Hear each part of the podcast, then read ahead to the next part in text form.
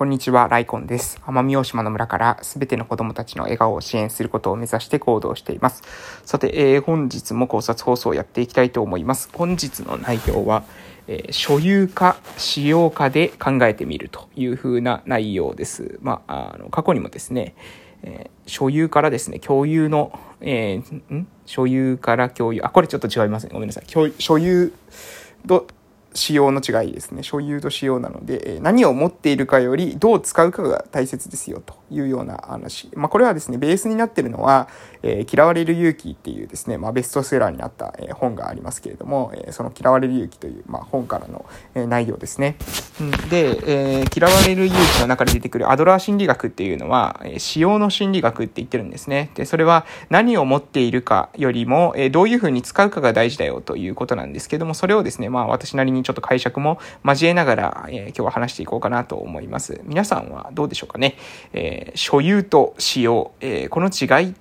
所有と使用の言葉の違いはわかると思いますけれども、えー、所有よりも使用が大切であるというふうに言われたときに、えどういったイメージを持たれるでしょうか。これはですね、まあ、え、そういう、まあ、今このような話し方をしていてもですね、なかなかわかりにくいと思いますので、えちょっと、え、何かいくつかですね、え例を挙げてというか、いくつかの話題で考えていこうかなと思います。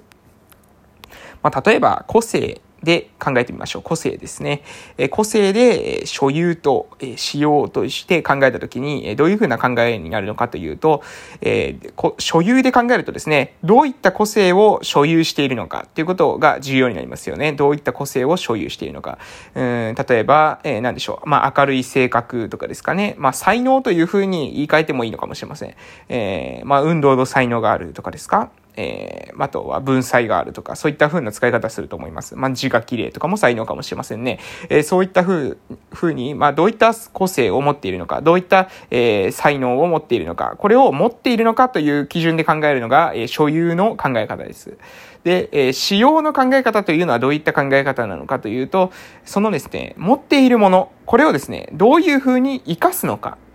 えー、そこにフォーカスしたような考え方です。うん、所有というのと使用というのの、じゃあ違いというか、えー、まあ、じゃあどういうふうに考え方が違うのか。えー、どちらもですね、まあ同じ人が所有も使用もしているというわけではなくて、えー、所有も使用もしているというか、えー、所有も使用もしてるんですけれども、所有と使用、どちらに重きを置いているのかっていうのは、え、人によって違うわけですね。で、えー、私はですね、まあ、アドラー心理学を勉強して、えー、それでですね、使用にフォーカスすることが非常に重要であるというふうに考えます。えー、で、それは、どういうことかというと、所有にフォーカスしている状態というのは、例えば、うん、まあ、足が速いという才能、えこの才能がすごいなと思った時に、その才能を持っている人がすごくて、えー、その才能を持っていない人は大したことがないというふうに判断するのが所有の考え方です。えー、所有というのは様々な才能ありますよ。私たちには、えー、一人一人ですね、個性が違うのと一緒で、えー、才能もですね、そういう面で考えると、えー、みんなですね、才能、何かしらの才能を持っているわけです。しかし、その才能というものが、えー、それぞれ違うというわけです。例えば芸術の才能を持っていたりとかですね、えー、様々あるわけです。これが社会的にですね、何ですか、評価されるというか、まあ、例えばお金を稼ぎやすいなんていう観点で見たときに、その才能が、えー、優れているかどうなのかっていうことを私たちは、え、価値づけしてしまうわけですね。え、その才能があったらすごいお金持ちになれるというような才能には価値があって、え、それが才能がですね、すごい、え、有名になれるという才能には価値があって、そうではない。え、対してですね、お金も、お金をも生み出さない、えー、なんですか、評価をされないみたいな才能に関しては、大して価値がないというふうに、え、考えてしまいがちであるということです。例えば何でしょうね。えー、何でしょう。例えば、うん、まあ、何ですか、例えば、あの、虫、虫をですね、えー、蚊が飛んでいたらその蚊を捕まえる才能とかですね、うん。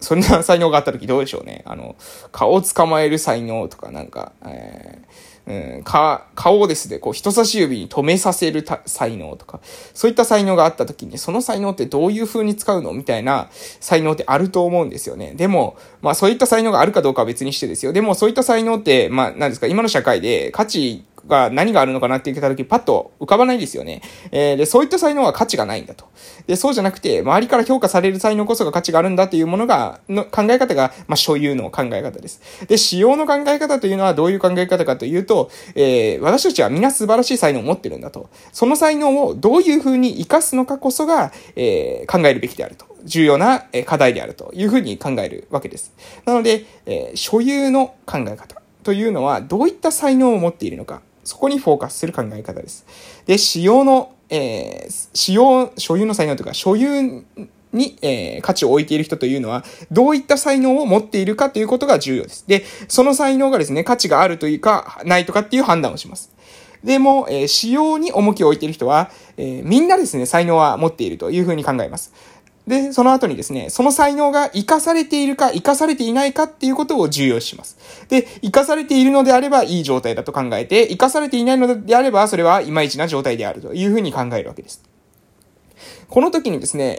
えー、私たちはどちらで考えることが多いんでしょうか？という時に、お、お、大にしてですね、私たちは所有の才能で考えてしまうんですね。あんな才能があったらいいねとか、天才だねなんて言葉はまさに、えー、所有の才能、えー、何かしらの才能が優れていること、えー、その才能はすごいというふうに思うということは、その才能でない才能は大したことがないというふうに、えー、考えてしまう。えー、そういった発想にもつながりかねません。なので、えー、所有、の才能に駆られている人っていうのは、まあ、えー、そういった言葉遣い。そんなことできて何になるのっていうのもですね、まあ、ある意味所有の才能、所有に、えー、重きを置いて、えー、物事を見ている人の考え方じゃないかなと思います。で、使用の人っていうのはですね、常にみんなに才能があると考えていて、で、その才能っていうものがですね、どんな文脈であれば、どんな状況であれば、えー、活かされるのかっていうことを考えます。えー、そうすると、例えばですね、子供たちと話していたりすると、まあ、子供たちだけじゃなくても結構ですけれども、誰かと話話しているときに、誰かのその特徴的な個性というものを見つけたときに、えー、こんなことができるんだっていうふうに、えー、言って、で、それってどういうふうに、えー、なんだろう、活かせるのかなってことに頭を使うわけですね。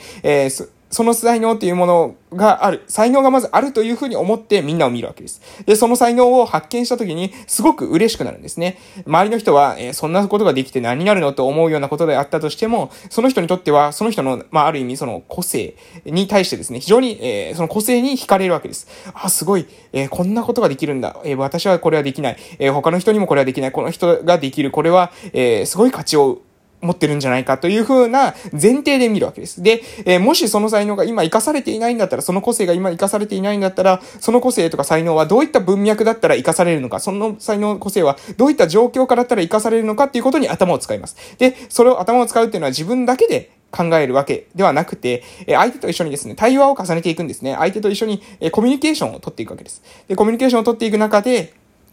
相手がどういったことを考えているのか、どういったことをしたいのか、その深い部分を理解しようとします。で、えー、そこで対話していくことによってですね、その対話を重ねていくことによって、えー、相手もですね、自分自身というものが、えー、自分自身というものを自分だけで考えるんではなくて、自分自身をかん、一緒に考えてくれる他者がいることによって、よりですね、自分の存在というものをクリアに認識することができるようになると思います。なので、私も、まあそういった何ですか、まあ普段、ただ何気なく会話してるときはただ会話してるだけなんですけども、そういったコーチングモードというか、えカウンセリングモードで会話するときには、相手を深く、まあ理解しようと。いうふうにしています。で、それで会話をすることによって、自分を通して相手をですね、映すんですね。自分の中に相手が映る、まあ、映し鏡というんですかね、えー、になることを心がけます。それは、えっ、ー、と、何ですか？鏡を、鏡になると言った時に真似をする、真似っこにをするというわけじゃないんですよ。相手が言ってることと全く一緒のことを真似っこしたら、これはイライラされるだけですよね。そうではなくて、えー、何ですか？相手を理解しようと思って関われば、その問いかけの姿勢、問いかけが、方が、え変わってきます。で、そうすると、相手もですね、わかるんですね。あ、この人は私を理解しようとしてくれていると。えー、私を映そうとしている。私を映そうとしているというふうにはもしかしたら、えー、パッとは感じなかったとしても、なんとなく、この人と会話すると居心地がいいなと。えー、そういうふうに感じると思います。で、そうすると、自分という人間というものを客観的にですね、捉えることができるようになるんですね。自分が、えー、相手と会話している中に、また新しいですね、その自分の像というものを見るわけです。で、そうすることによって自分の特徴であったりとか、個性であったりとか、才能であったりとかっていうものが認識できるようになります。で、これが認識できれば、あとは認識できるのであれば、あとはそれをじゃあどういうふうに活かしていくか、次のステップに進むことができるというわけですね。なので、えー、まあ、私はですね、まあ、使用、もう、これは私はもうあの断言しますけど、私はですね、使用が大事だと。いうふうに思います。なので、ある意味みんなにそれぞれですね、才能あると思っています。それぞれの才能がある。ただ、それが活かされている人、活かされていない人がいる。で、それはなぜかというと、その人がまずその自分の才能というものを認識していないことが一つ原因ですね。えー、あとは、その人に適切な環境が提供できていない。えー、これも原因だと思います。本人が自分の才能を自覚していなかったり、えー、本人の才能が活かされる環境が本人の前周りにない。えー、これが、えー、個人が才能を使用できない。えー、そういったような状況です。逆に言えばそこだけをですね、変えてあげるといいわけですね。本人が才能を自覚できるように対話を重ねていく。コミュニケーションを重ねていく。そして、えー、本人が才能を豊かに発揮できるような環境を整える。この整える援助をする。これをすることによって本人の力というのはどんどんどんどん発揮されてきます。そうすれば、えー、これはですね、私たち全体にとっても非常に嬉しいことになってくるわけですね。個人の才能が廃れてしまっている、腐ってしまっている状態では、えー、まあ私たちにとってもですね、えー、それは、あの、うん、それを、み、なんですか、見殺しにするなんてことはできませんので、えそれはですね、全体にとっても全体の生産性を下げる、下げる原因にもなってきます。なので、シビアな面で考えたとしても、個人個人の才能が発揮できているという状態を私たちは目指すべきなんじゃないかなというふうに思いますということで。で、えー、本当はいくつかですね、例を挙げてですね、話すつもりだったんですけど、今日はちょっと個性というところで、えー、話しすぎてしまいましたので、また次回ですかね、えー、次回に、えー、あとは、うん、所有と使用で考えると、まあ、お金のこととかですね、に関しても、所有の人と使用の人では、意見分かれるところじゃないかなと思いますので、そこについては、えー、次回、えー、話していこうかなというふうに思います。あと、命に関してもですね、えー、わか、意見が分かれる、所有と人と使用の人では、ちょっと特徴が、え、違うんじゃないかなと考えてますので、え、そのことについてもね、話せたらなと思います。まあ横になって今配信してますので、もしかしたらですね、聞き取りにくかったかもしれませんけれども、また、え、お時間ある方はですね、ぜひ聞きに来てくださいますと嬉しいです。え、ラジオトークの方から配信してますが、えー、ポッドキャストとか、Spotify からも聞けますので、視聴環境に合わせてよろしくどうぞという感じで、またお会いしましょう。それでは、良い夜をお過ごしください。失礼しました。